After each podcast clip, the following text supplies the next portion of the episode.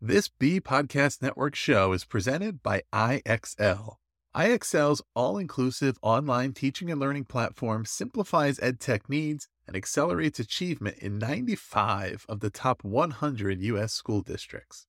IXL delivers personalized learning across a comprehensive pre K 12 curriculum, including math, language arts, science, and social studies, and it helps you assess student performance through actionable real time insights at every level of your school or district. This one solution performs work that typically requires dozens of different tools. Want to find out why so many leading districts trust IXL? Visit ixl.com forward slash BE. That's ixl.com forward slash BE. Galaxies we hear, colors we've endeared. Slow down,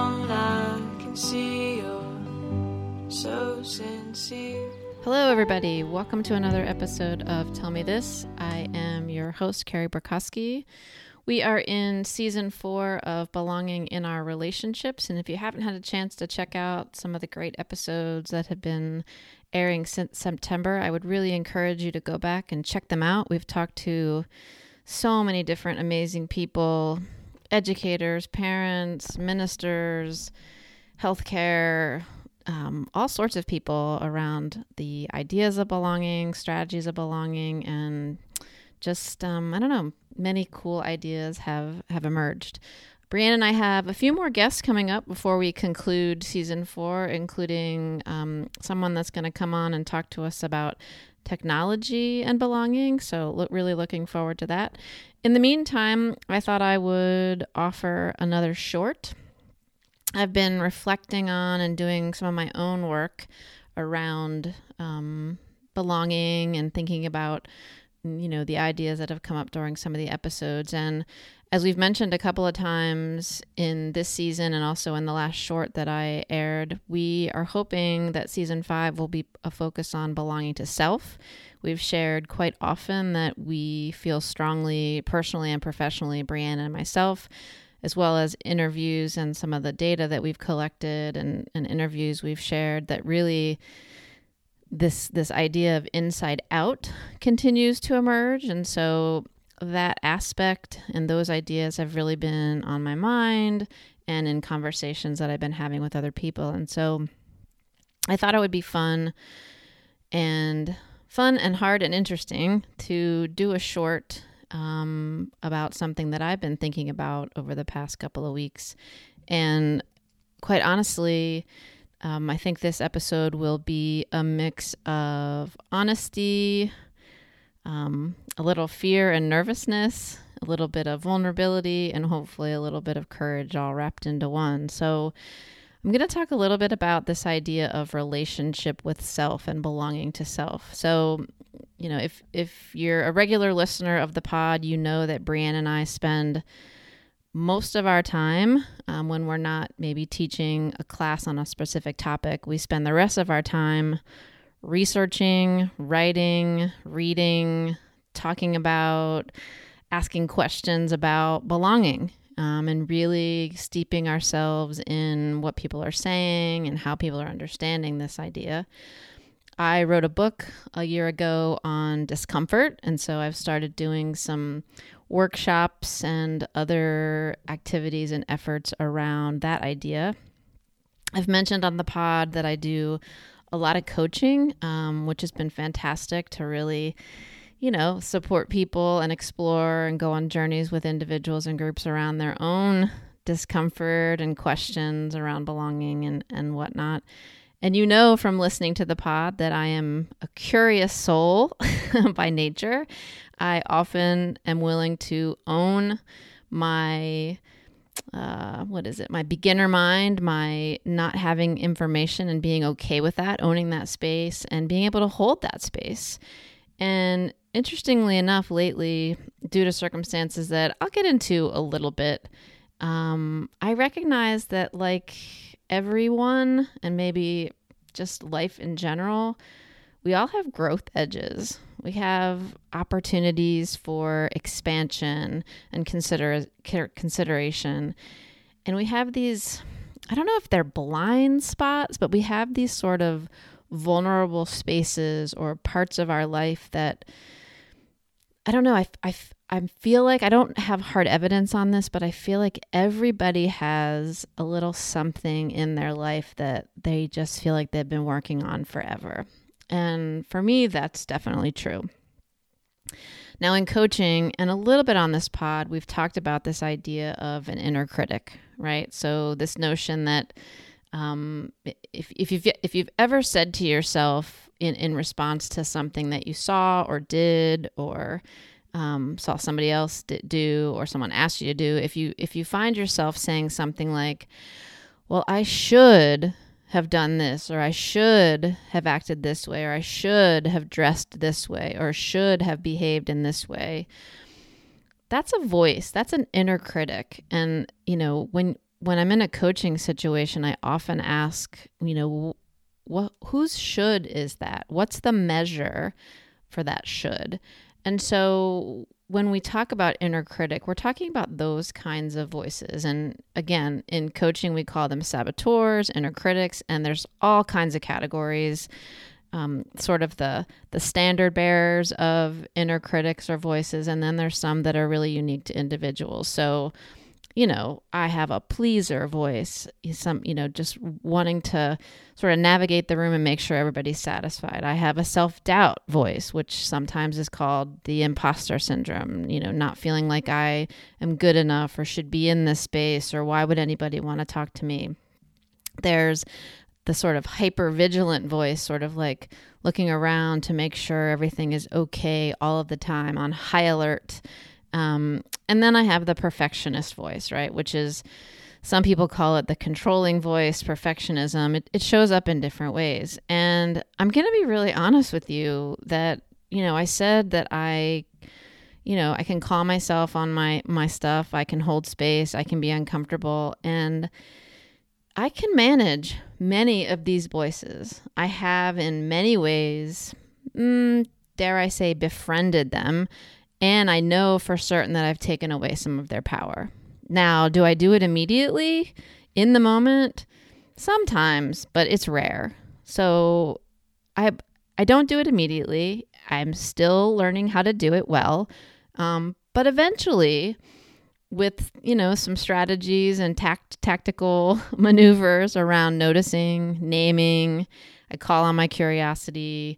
I push through with some courage to process and I call on friends, right? When when folks ask me how I'm doing, I'm much more willing to say, you know, I'm feeling this way. My imposter syndrome is showing up or I'm feeling uncomfortable about this thing or I know with my kids, you know, I'm really mindful of when I ask them to clean up, I'm telling them that like th- it doesn't have to be perfect. I'm not asking for it to be completely in order, but it just needs to look, you know, nice. You just need to get things off the floor so I can walk in your room, right? So I have figured out strategies to live with and manage these voices because I think I'm only an N of one, right? I'm a, a sample of one person in one life. I am I don't know that you can rid yourself of these voices. I'm wondering if that's part of the human condition. Um, I have created a relationship that makes it me able to manage and sort of rebalance the power and have have a maybe a healthier relationship with them if that makes sense. Now I have to admit, however, that there is a voice, a critic, a part of me I know very well, and I cannot seem to manage it. I'm going to say she. I don't know if it's really a she, but she is strong, demanding, critical, and very persuasive. And I suspect, again, I do not have hard evidence, I suspect that we all have one of these or two of these, or I hope you don't have more than two, but some people probably have two, three, or four of these where they're aware of them, they know them, they hear them, they can anticipate their arrival, and maybe they can't manage them. This voice has been very loud lately. Um, and quite quite honestly, while I have reflected a lot on this voice and the arrival of this voice into my into my world, I'm really not sure why it's back. Um, and I'm not quite sure that it matters. Um, I may eventually have an aha moment where I can connect some things, some events, but quite honestly, there isn't one thing. Um, and I'm not quite sure that the voice ever really goes fully away. I'm imagining some hibernation where maybe there's some quiet snoring going on or something. Um, so maybe the, the voice never leaves, it's just quiet or louder. And so definitely, definitely louder right now. And the reason I thought I would be brave enough to, dare I say, brave enough to record a, a short about this is because this voice is making me feel like an imposter. She's making me feel like a hypocrite and questioning sort of I don't know, the work I do, right? I, I started the short by saying I do research on belonging, I write about belonging, I talk to others about belonging, I coach, I wrote a book. I'm super curious. I own so much discomfort when it shows up and I'm willing to name it and and ask about it when it shows up for other people or in groups that I find myself. And yet I find myself incredibly uncomfortable, frustrated, and angry with this voice and all the things that I know to do and the things that I know are supportive, I can't seem to I can't seem to muster. So how can someone who lives, breathes, coaches, talks, writes about belonging struggle so mightily with this voice? It can be so painful it's hard, it's often lonely, it's frustrating, and to be honest, it really ticks me off. I'm so angry at this voice. This voice, this view, a perspective, a persona, whatever word works for you, represents an inability to honor and love my body. The container that keeps me safe and strong.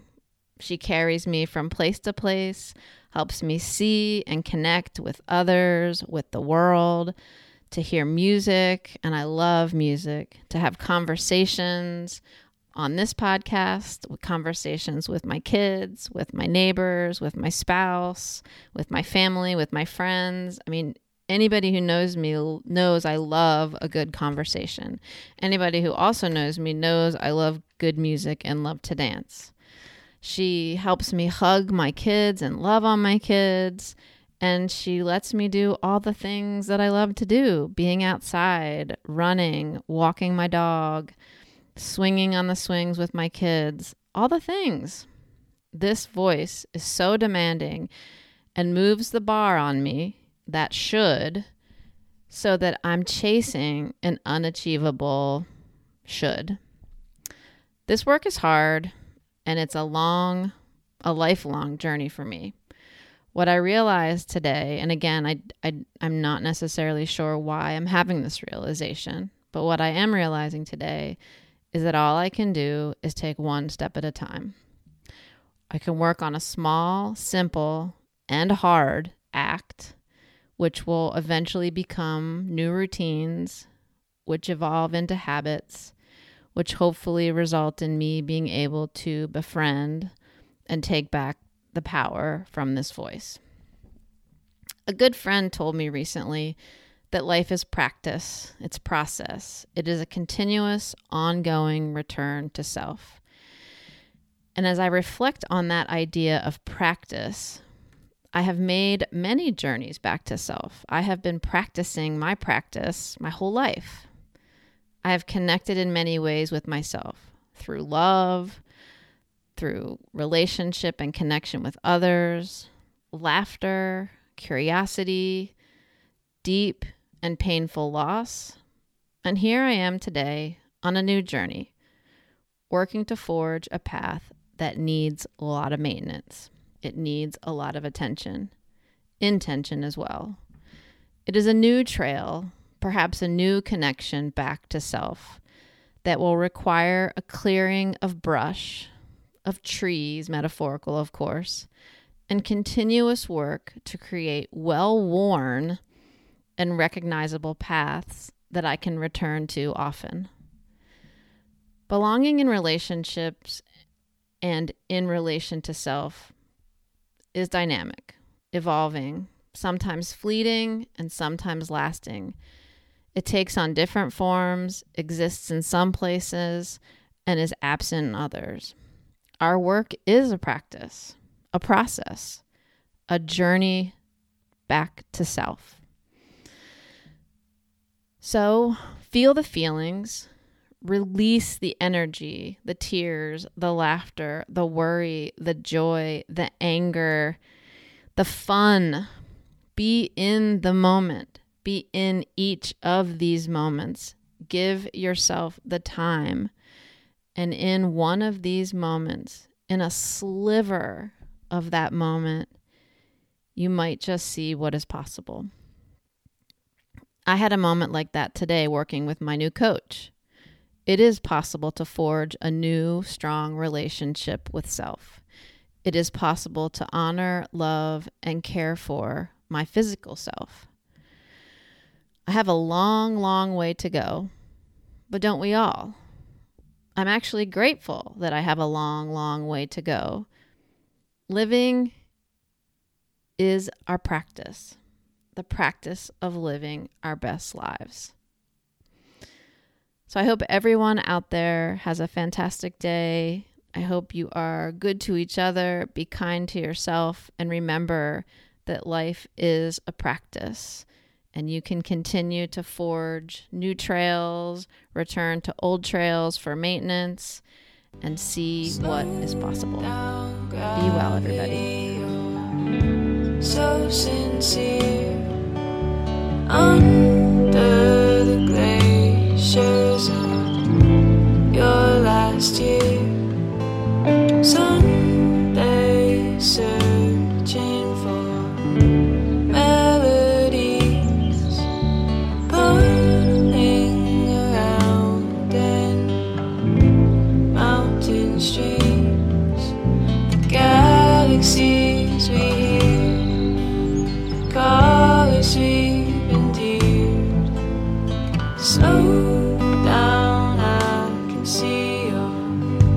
so sincere. Do you want to simplify your school's technology, save teachers time, and improve students' performance on state assessments? You can do it all, but don't waste another minute. Head straight to ixl.com forward slash BE to learn how IXL's research proven teaching and learning platform can help you achieve all of these goals. That's ixl.com forward slash BE.